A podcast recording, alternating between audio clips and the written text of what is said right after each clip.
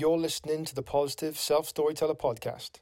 If you would like to rebuild your confidence and self belief, go to www.positiveselfstoryteller.com and start your new journey of positivity. Now let's turn the page.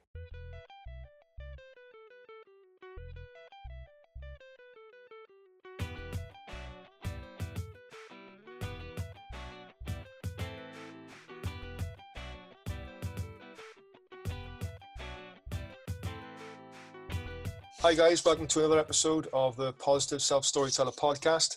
I'm your host, Ryan, and today I'm joined with someone I'm so proud to be uh, joined with. Uh, he is a creative resilience coach from Edinburgh, Scotland. His name is Cameron Murdoch. Did I say that right? You did indeed. Ah, excellent. Okay, just first and foremost, thank you ever so much for uh, being on this platform and delivering a message and a story. You know, so thank you first and foremost thank you for having me, and also thank you for the listeners. I love being part of something. So ah, there we go. Good, good, good. Uh, yeah, you day been all right today? You said we had a discussion. Uh, yeah, if uh, just family things and uh, work, um, and I'm still in isolation, which is the biggest part of my life at the moment. Is just being in the same flat in the same four walls all the time. Yeah, and again, you know, some people are str- struggling with that, you know, um, physically, uh, but more mentally, being in the same four walls and doing the same things over and over again. There's only so much, you know, TV and uh, uh, books and anything else you can read and watch, right? So. I'm I'm managing fine. It's more my partner I feel sorry for. Okay, yeah, I get that too. I get that. Uh, so, you know, today's sort of topic and what I would reason why I got you on here was about resilience and how some people are extremely resilient through exceptional um, adversity in their life. And you know, having a brief discussion with you beforehand, can you just um, start off by just telling you know the, the, listeners you know who you are, what you do, and then um, just go into a little bit of you know how you got into that sort of thing. Um, well, as you've said, I'm Cameron Murdoch and I'm a creative resilience coach, but that title means probably nothing to many people, and um, it didn't mean much to me either because it's only recently I've decided to settle on that as a as a job. Um, I just I love connecting with people, and I love coaching, as in helping people to develop and achieve their goals. But the reason I call myself a creative resilience coach is because I help people also to develop their resilience um, through a very creative method and creative thinking. Um, because for me, doesn't matter what challenge you face in life or goal you have to achieve, the more resilient you are, the better it is for you and the more successful you could be at living the life you want to live. Yeah, I think that's uh, extremely important too, you know to to figure out the life that you should you're born to live. You know, not many people do that. Not many people find you know why they're why they're here. So, and again, you know, it's um it's a true uh, you know, it's uh, a credit really to yourself to find that. Well, I'm, so. I'm a true believer that we're not, none of us are born into a life. I think some of us do and some of us don't, but I think the crucial thing is that we can create the life we want. We can design the life we want, um, but it takes time.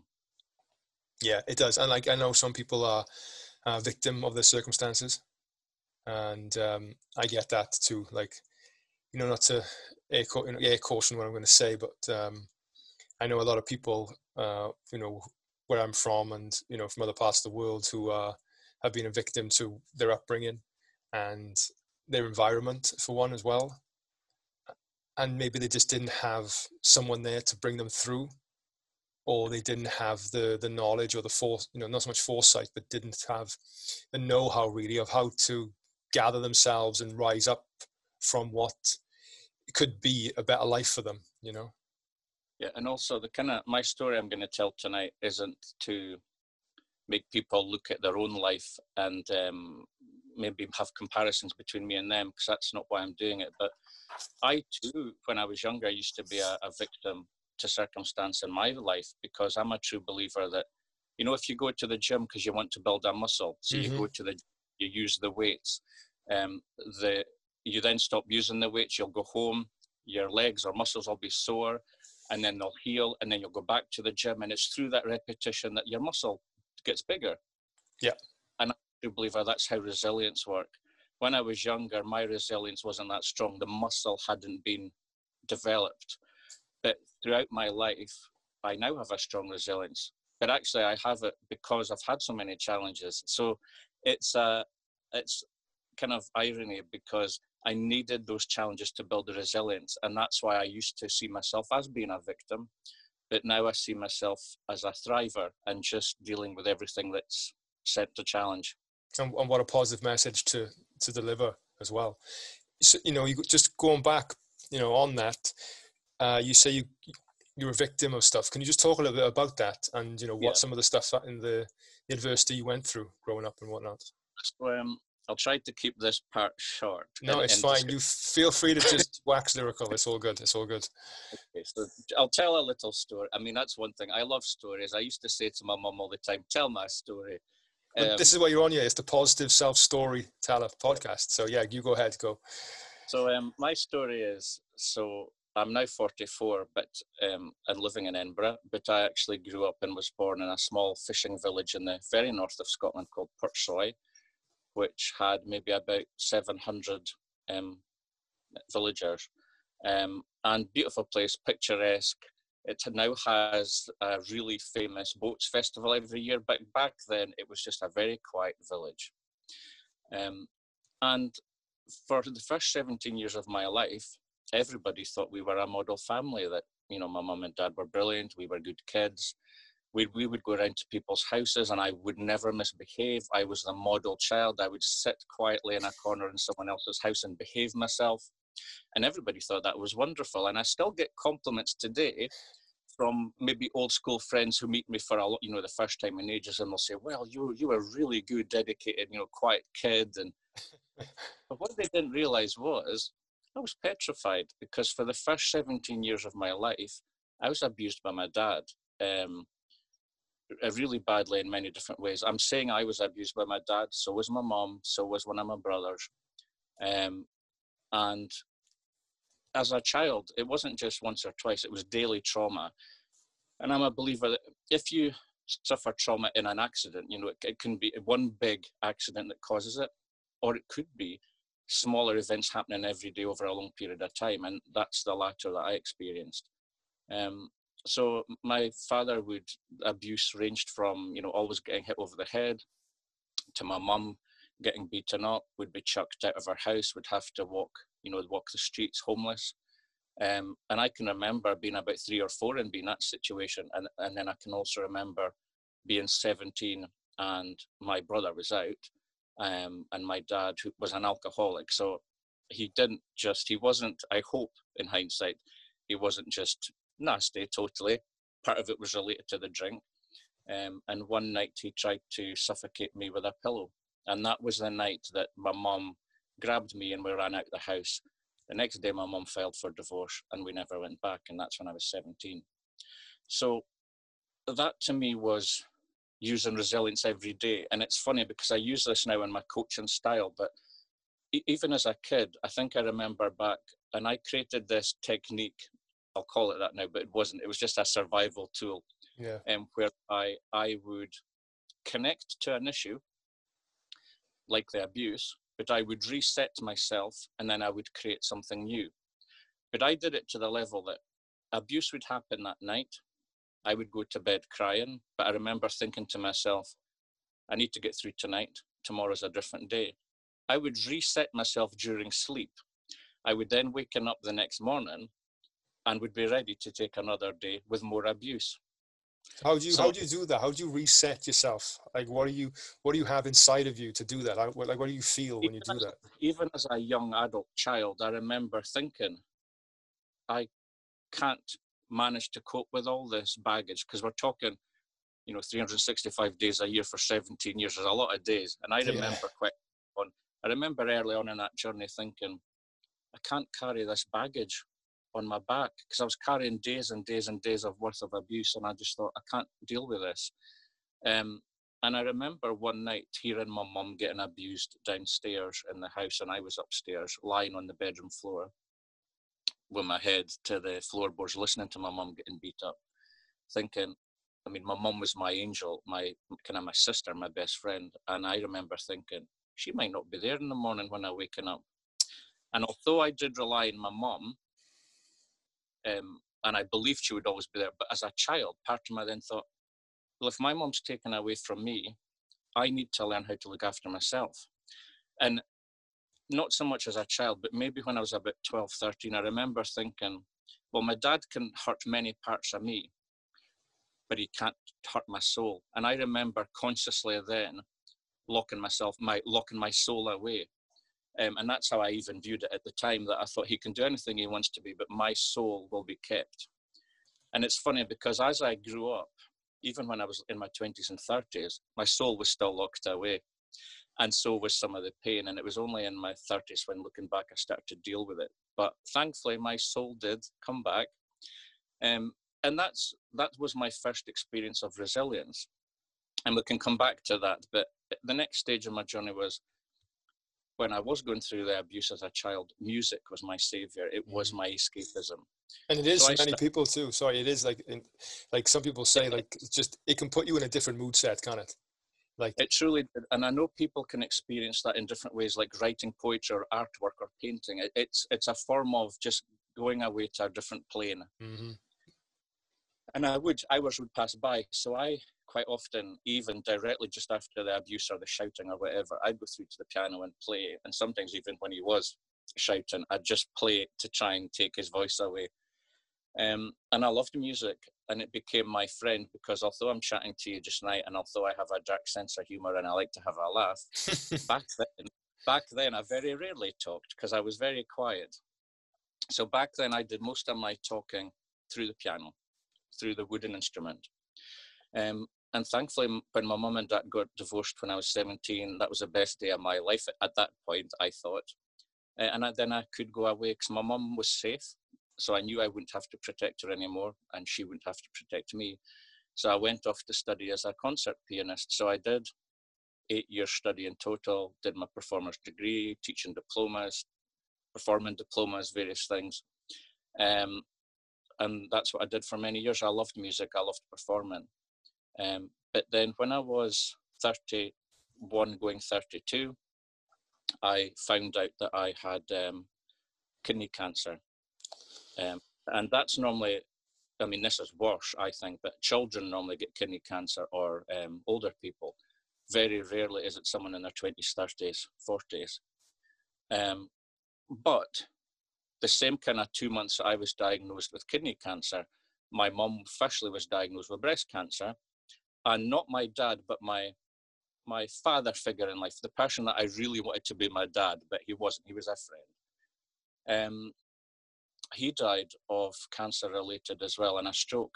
So within the kind of two months, I had my mum with breast cancer, my, my father figure dying, and then I was diagnosed with a kidney cancer.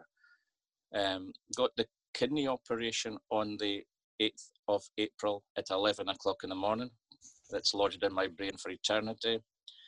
Um, and I woke up from the operation paralyzed from the neck down because the operation had went slightly wrong, which had caused a stroke. Um, so I ended up paralyzed. So that ended my music career because I couldn't even hold a fork, a fork let alone play a sonata or a concerto. Um, so I then was put into Astley Ainslie Hospital in Edinburgh. For anybody that knows Edinburgh, it's a really, really good rehab hospital. It's part of the NHS. And I was in there for many months just learning how to to walk, to eat, to make my bed, to do everything again.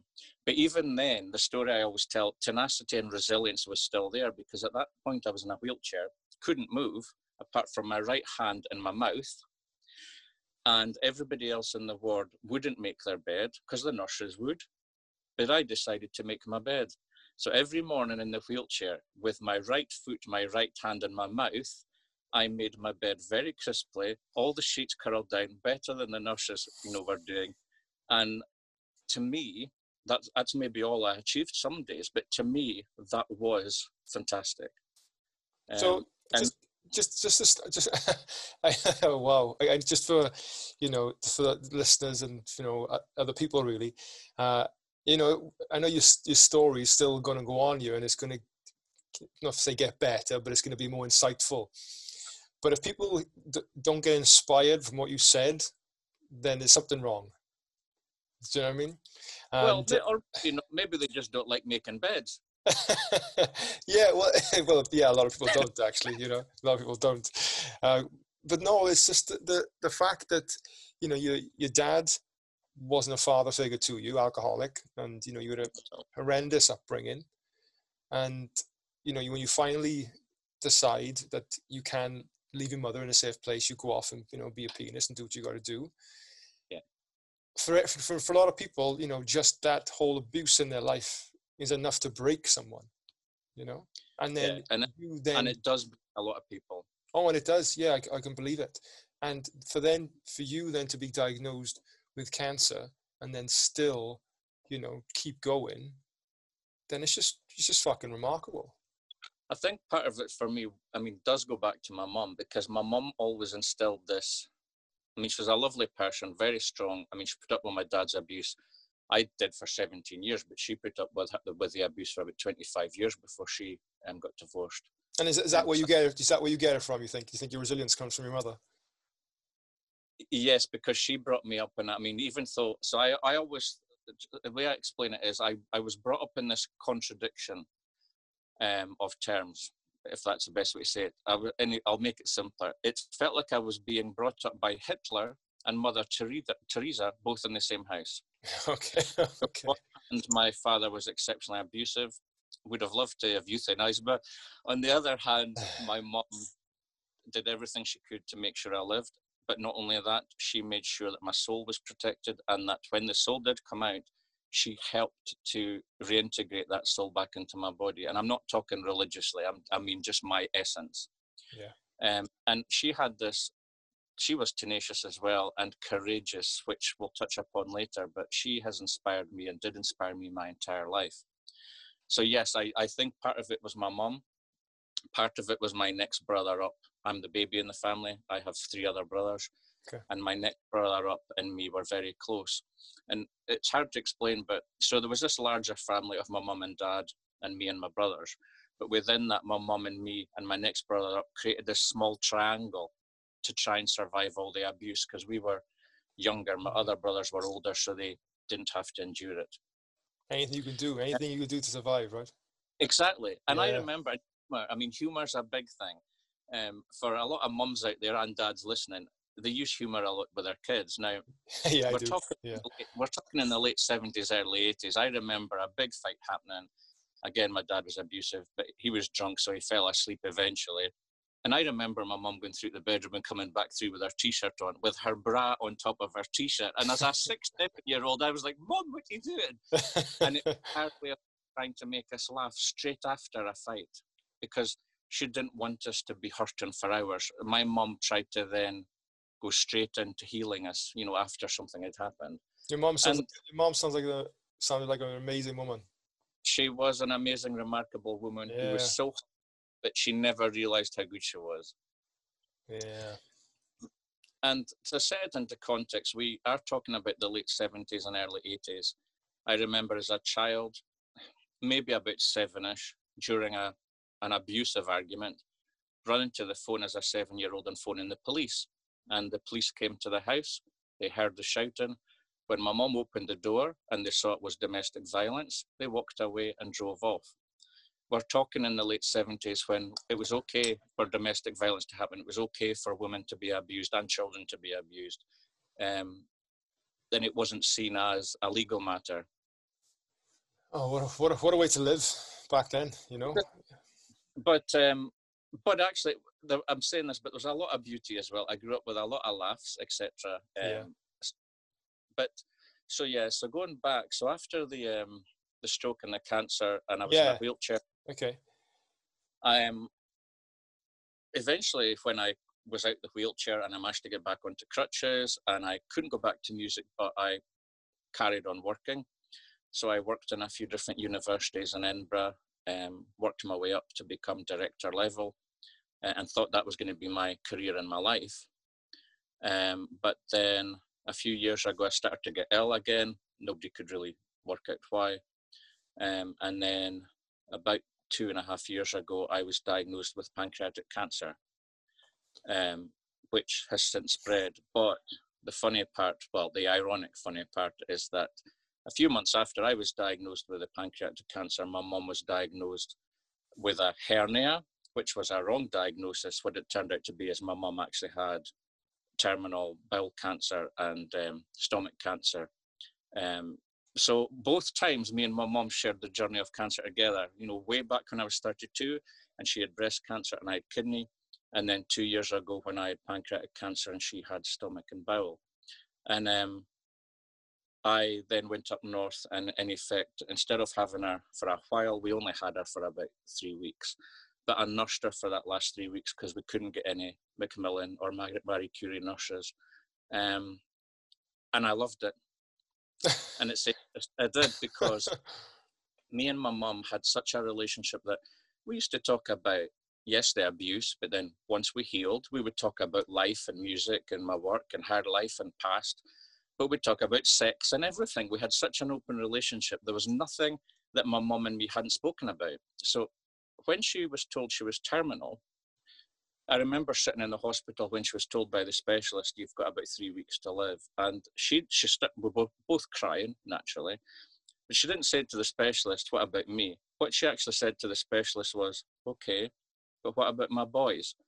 Now at this point, her boys was 42 and you know a lot older than that, but yet she was still only worried about her boys, not about her. You always will be though. You're always going to be a baby, isn't you? You know. If, but in that last few weeks, because we didn't have to talk about anything, I then, what I say is, we did something even deeper.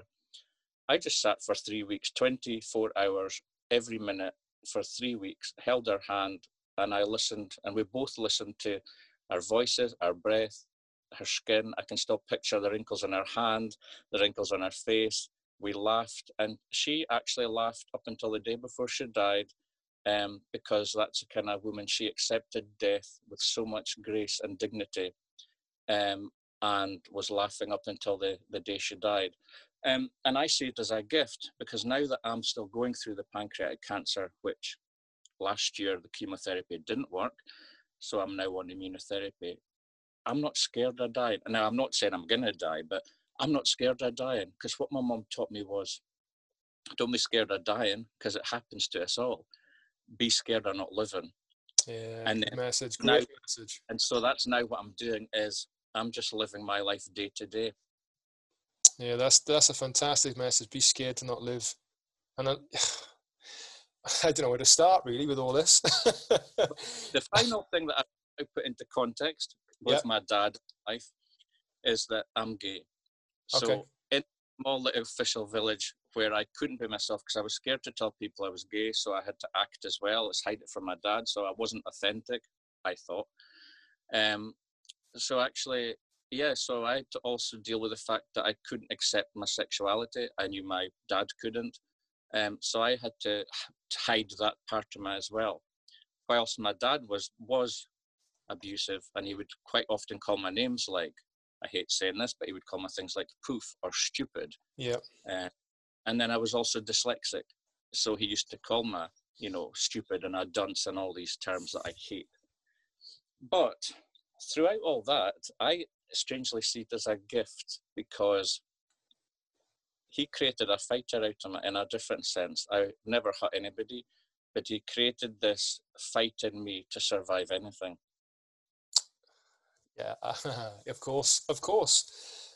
You know, I think that's a lot of people don't realize is that when you have a parent or you know a, a, parental figure or somebody you look up to and they let you down well they, they may have let you down but they've also given you something they've given you the insight or the foresight into to not model yourself that way or to not you know for example um, like you said uh, your father was alcoholic so you know, as you grow up and you're looking for uh, in a relationship, you know now not what not not to look for. Do you, do you know what I mean? It's like uh, all the all the qualities, the opposite qualities of you know all the good qualities and all the bad qualities because you've seen it all. What you're exactly true, and I remember as a child and a lot of my life actually saying to myself in my head consciously, um, well, you can do anything you want to me, but you won't break me. But also, I remember thinking,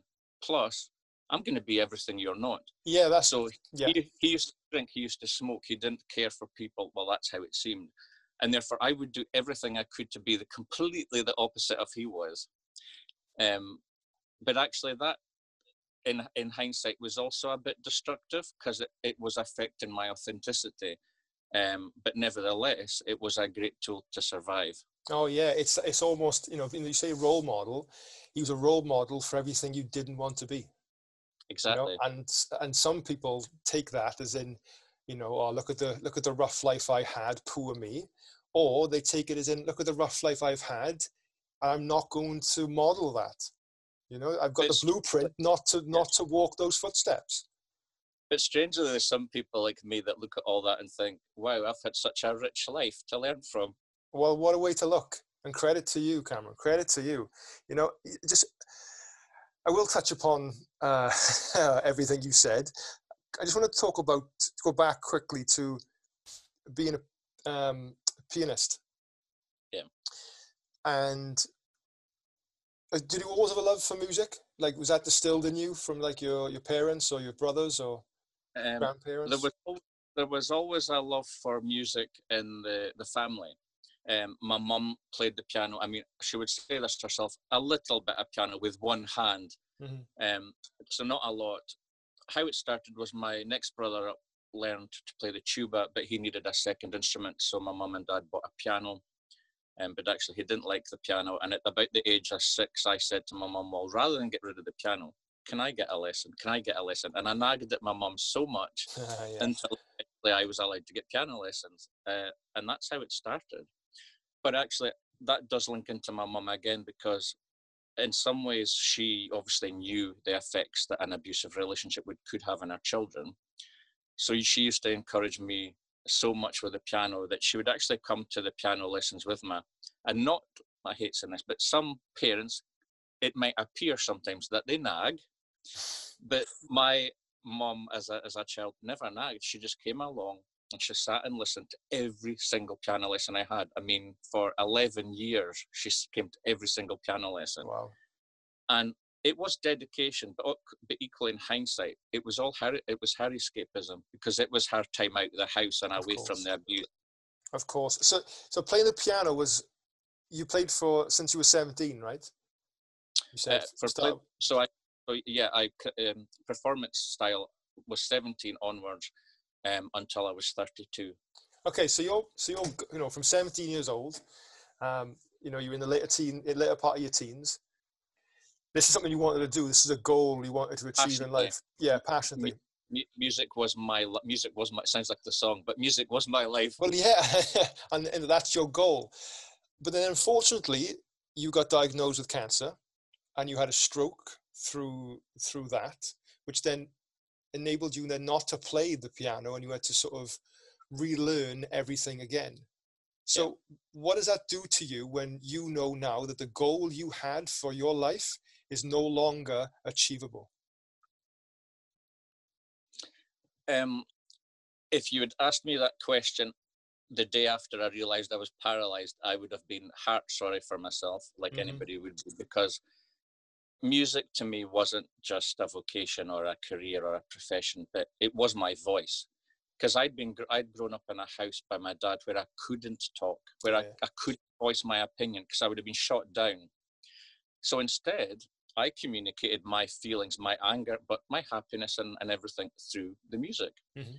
um, and for 20 no, we're getting 26 years before i had the stroke that was my voice um, so it would be a bit like anybody, and I used to think of it like this. It could be someone who can speak, and then suddenly their vocal cords stop working after Yeah. 26 years. Yeah, And that is. Like, no, I so- I get yeah, I get that. I totally get that. so it, it was a shock. However, because of my resilience, at the time I thought, well, I'm not going to worry about this just now. So I didn't focus on that. I focused on my body because I had to learn how to feel the nerves in my fingers and my toes. And uh, that kind of rehabilitation is where you have to really consciously focus on every nerve in the body to get it to work again. You know, the, the you know the face, the neck, the the breathing, everything you've got to concentrate on. Um, but in hindsight, a slight diversion, but in hindsight, that was a gift because how many people in life get to reset themselves? You know, all that habits and things you might do automatically. All the bad habits you got, like driving, right? yeah. bad habits died in one day. Yeah, okay. I okay. couldn't do them anymore. So I had to learn new habits, but better, stronger habits. And I and therefore that was a gift for me. Um, but when it came to the music, it did hurt. Um, but I've I've always been creative. So what I did do was I just tried and I turned to other forms of creativity. Yeah. Hence why I eventually went into coaching because to me that's creative because you're coaching to help other people think differently, to change their mindsets, which yeah. I changed my mindset. Um, but one thing I don't know if I told you, but um, about a few years ago when I was diagnosed with the pancreatic cancer, um, I watched lots of YouTube videos and I retaught myself. So I'm a, a, a jeweler, jewelry designer and silversmith, and completely self-taught, but have a studio in Leith. So I turned my music into jewelry. And now you speak through your jewelry. I speak through my jewelry, but in the last few years, I'm very determined. So I am back playing again. But Are you? Oh, what? Congratulations. Same, so my, my two hands work, but I haven't got the, the I haven't part of my hand is um, so on my left hand, three of the fingers are dead. I can't feel them at all. Okay. Um, but I can still move them. So I'll, I'll never be a, a, a professional concert pianist again. But I've just changed my mindset. Now I play for a little bit of fun and exercise, and my dream is to eventually perform again, but albeit in my new capabilities. Um, and try and use music in some way to promote resilience because I think the fact that I've went from being a musician to a non-musician and back to playing for fun is a good way to demonstrate that actually resilience is to do with the mind, but actually it can also be very much about the body and how the body can change and heal. Oh yeah, totally. I think the bo- I've said this time and time again. The body and mind are so intertwined. You know, like I I said before, if you got a if you got a negative mind, then just change your body. You know, and if you've got a negative body, then just change your mind. You know, and I just think they work hand in hand. So from you, you know, to say, you know, like abuse, cancer, stroke, not being a pianist, and now eventually coming out the other side uh, and learning to do a new skill and a new art form, and again playing the the piano again. It's just truly remarkable. It's truly remarkable. I, I think the way I coped, apart from resilience, the way I coped was I saw it as each part of my life wasn't as drastic as this, but I, I saw it that each part of my life died, and then I was kind of given the chance to start again. So you know, I was a child, but then I had to restart into a musician, and then I restarted into an office worker, and then I restarted into a, a, a jeweler, and then I restarted into coaching and back to music a bit, and I've had many. How I say to people is, I've had many different lives. Um, but do you know when a computer updates, or you do an update on your phone and it goes from 2.1 to 2.2? Too bad, yeah. That's my life. So I'm about 10.1 at the moment, but I've got a long way to go. There's still more updates to happen. Oh well, I, I think some people would, would crave for an update. Some people are just stuck. They just can't go past version, you know, 1.0 you know and i think that's one thing is going through many challenges has increased my resilience muscle oh, yeah. but it's also made me i'm not scared of change because i've had so much change in my life now i'm quite relaxed about change um, in fact i'm probably I'd probably be scared of no change. No change. Because I'm I was going to say, it's, every, it's a part of your life, no? Everyday walk of life having a change, right? So, you know, if you, if someone was going through all this. You know, they lost their goal. They, you know, they've got cancer. You know, they've been diagnosed with cancer, or they've had loss. What would you say to someone now who's feeling rock bottom or listening to this, and how do they get through it? Firstly, don't pretend it doesn't exist. I think firstly connect it. Um, a lot of time I hear of people, and I've done it in the past myself. You try to shut it out. You try to pretend it's not happening. You um, don't acknowledge it. I'm a true believer that it's better to acknowledge it and to face it for two reasons. If a sailor's at sea and the captain of the ship's facing a storm, you know, to survive the storm, the captain doesn't turn the ship to its side. The captain faces the boat right into the storm so it can ride the waves. And that is the, the best way to ride a storm is by facing it. But secondly, I'm a true believer that if you acknowledge there's a problem and actually and you say the words, which isn't easy to do at the beginning, but about you know I'm I'm being abused, and that I couldn't say that for many years after the abuse. But yeah. it's cancer as well. I've got cancer, whatever it is. By labeling it, that destroys some of the hold it has over you. It oh, stops. Yeah. It stops it being as big because you're acknowledging it exists. What I'd also say is believe in yourself, and that might be difficult. So look inside look at all the times you have survived and you and you've and you've come out of that situation realize that you are still here because of your tenacity but also don't give up hope because one thing we know in life and i'm a true believer in looking at nature when a storm comes at the end of the storm it, doesn't matter if it's been there a day or 10 years at the end of the storm there's a rainbow somewhere mm. and i truly believe that that with any storm in life, with any challenge, there'll come a time, whether it's now or down the line, that things will get better. And therefore, don't give up hope because I think that is crucial that we try and move forward. Um, but also, use your friends, use your family. Don't sit in silence. Try to make connections. Try to make sure you've got the support behind you to get the the energy, but also get the the strength to to move forward um, yeah. and don't do isolated. Yeah, I would agree with everything you've just said. You know, owning up to your stuff is so important to acknowledge it. But once you've acknowledged it, don't feed it. Do you know yeah. what I mean? Like just accept that, you know, that's happened to you. You know, it doesn't, you know, in my last podcast, it was all about trauma. And the guy I had on it, Derek, his saying was great, is that, uh, you know, you, you were not what happened to you and what happened to you was not your fault. And you just got to, you know, just, there's, a, there's an analogy again, you know, you, there's a feather and you got a balloon and you just sort of like just stroke that, you know, and then it's just gone and it, you, it's there, you acknowledge it, then you just got to move on for it. Otherwise it's going to take a hold of you. It's going to eat you from the inside out.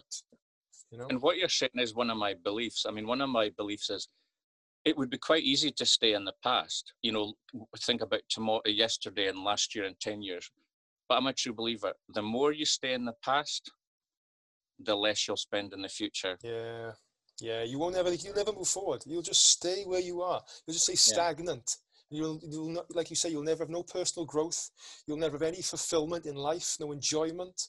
Uh, and what is that then for the people around you, the people who love yeah. you, the people you love, and you know you've got to just got to and it does, it, you know, like you've like you. Sometimes I mean, it takes courage and strength to deal with an issue sometimes, and sometimes actually we've all well, a lot of us have been there. You don't have that courage and strength. No, you don't. You don't. Not at that time, and like no. I, I didn't have it when I went through before I could deal with my um, my abuse when I was groomed. I couldn't deal with it for 15 years. I just didn't. My unconscious just didn't have it in me to say, okay, now you're going to do that. I just didn't have it until I was ready and I had support and the love from the people around me. Then it said, right, now you got to deal with it. And I dealt with, it, you know, and I've, and I've dealt with it like, and like same with, with you. And, and so you're so right. You know, it is, it's a hard one, but you just got to dig deep. You've got to dig deep every day. a lot of it's to do with part of the, the courageousness part of the tool to survive as well is, is expectations. Not being too hard not being too hard on yourself not not trying to set yourself up for a fall not being a perfectionist but equally not um, not comparing yourself to other people because if you're ill or if you're going through trauma and all you're doing is comparing yourself to other people that's going to lower your confidence or, or abilities or inner belief even more because quite often we will compare ourselves to someone who is successful against us. So you're not comparing equally. So you're already setting yourself up. you are, you are massively like, and again, you know, we talk about res- just on that point, resilience and uh, illness, for better words. You know, and comparing yourself. Like my wife, like I say, goes through so much crap every day. She's been dealt, dealt a really shitty hand, like a lot of people in this world. But god damn, is she resilient? You know, to just to get out of bed and to be without child and to show love and support for everything I go through and so on and so forth. And with yourself too, it's the, when you are thrown adversity, the people who are, it's just, just remarkable how if you don't think you can get through it, you can actually get through it. And again, not manage your expect managing your expectations is so important in life. So important in life. And and I say that because some people might think. So, for instance, I can get a pain attack now with a cancer that can last maybe two or three hours, but I can get a pain attack that could last days. Mm-hmm. Um, and I'm on the strongest medication I can be on, so nothing really takes away from the pain. Yeah. And some people say to me, "So what do you do to get through it?" But one thing I've realized is some things in life you can fight against it and you can refocus your mind on other things. Some, some things in life you can't. I mean, sometimes all you can do with abuse or trauma or cancer or illness is just say, This is how it is. This is the pain I'm feeling today. But I'm not going to pretend it doesn't exist. I acknowledge it, but tomorrow might be better. Yeah, and, and some of that, and even just the slight acknowledgement and just sitting with it. Yeah, it's, it's, not. I'm not going to say it's going to make it better, you know. You know, it's going to relieve the pain, but mentally, it might do something for you in a positive light. It might be, okay, I've got it. It happened, as opposed to, okay, I got rid of this pain. I, I got to fight it. Just don't fight it. It's going to be there regardless. It's something you can't control. So why are you giving so much energy towards it? But it's funny because I think as a child, that's what you've said is is really, really true. Because as a child, some days I didn't fight the abuse. I let it happen.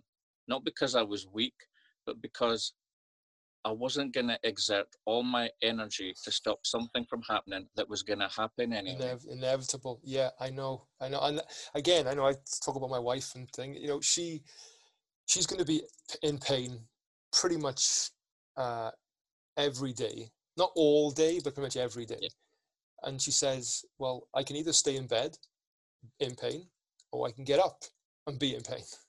So again, it's about that mindset. You know, either you can do stuff with your family and, you know, look to take on, she's doing it, wants to do a cake business and she goes to work, or she can just stay in bed. But regardless, she's still going to be in pain. And I hate saying it because I know there's people listening to this and at home and in life that that feel they can't go out or can't do the things they want to do. Yeah. But what you're saying, I do believe uh, life is, is, is still, you can still live a life even when you're going through all this. Now, it might not be the life you want to live, it might not be the life you wanted to have, but you can still have a life in some form. And it's funny, my mum, just before she died, said to me, she didn't say what some people have said to me in the past, which was, you know, you're going to have an amazing life. You'll be so successful. What my mum actually said to me just before she died was, firstly, she loved me to the moon and back. And secondly, try try and have the best life you can have. Mm-hmm. It wasn't saying strive for you know everything. What my mom was basically saying was, just try and have the best life you can have. So no, don't raise your expectations too high.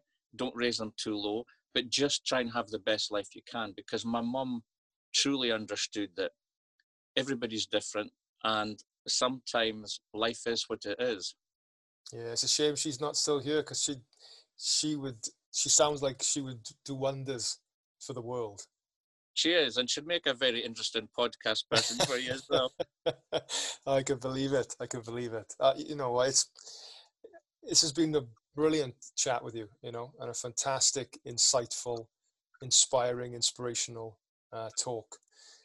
Just lastly, really, before before we sign off, you say you're coaching now. Yes. So how is that going for you? And what are you, you know, what are you doing there? Um, I obviously I'm very wary of my energy levels going through the cancer and the treatment. So I I do coach, um, but I make sure that it's not um, you know too too much for me. So I'm coaching a few clients um, a few week, you know, once a week, once every few weeks. Um, uh, uh, and just to help them achieve the life they want. But I'm also doing a little bit of jewellery making, a little bit of playing the piano, and um, living the best life I can. Uh, yeah, and that's all we can do, right? That's all we that's all we can strive for, really. And don't ma- and don't and manage those expectations as well. Yeah, but just thank you so much. Um, no, no, and great. Anybody listening to your podcast wants to get in touch with you or wants to get in touch with me, I'm more than happy because one thing I do do nowadays is motivational speaking, and that's because fundamentally, I want to help other people. I want to help people with cancer to realize they can get through it. I want to realize that people with abuse can get through it, or people with paralysis can learn. I mean, if I can get through all these things, anybody can. Because, and I'm not downing myself, but I'm not anybody special. All, all, all the things I, but the, what I have learned is just probably what tools to use. Yeah, and, and again, that's it. Really, it's not you know you're not t- saying anything revolutionary. It's just that you've been through a world of shit and you've come out the other end in a positive way. And you know why not deliver that story so someone then can relate to that message. So if somebody does want to find you on any platform, where can they where can they get at you? Where can they find you? Um, well, I'm on LinkedIn um, as Cameron Murdoch. Um, eh, I'm happy for you to share, share my email address somewhere on your podcast details. Yeah. Okay. Um, people can drop my email. But yeah, I'm quite happy to chat to anybody because I'm an, I'm a believer as well that humans we weren't we haven't evolved to be solitary. We've evolved to connect, and it's through that connection um, that we will grow and discover and help each other. You know what? That's a. I, I will leave it on that message, which is a beautiful message to finish. You know, thank you ever so much, Cameron, for being here and taking part in uh, on, on my podcast and, this platform. And thanks to the listeners again for listening to another episode of Positive Self Storyteller podcast. Again, if you would like to leave a message or a comment or share with anyone who you think may need to hear today's message or any other messages come before. And also, if you have a message of positivity and a story, then please get in touch with me at positiveselfstoryteller at gmail.com. And you can also find me on my Facebook and my Instagram. Just type in positive self storyteller. So thanks again, Cameron, for everything you said today. I hope life works out for you the way that you want it to work out and you envision. My pleasure and I hope things work out for you too. And I hope your listeners are equally going through um, a good day and a good week. Yeah, most definitely. Uh, thanks again, and I will see you all on the next chapter.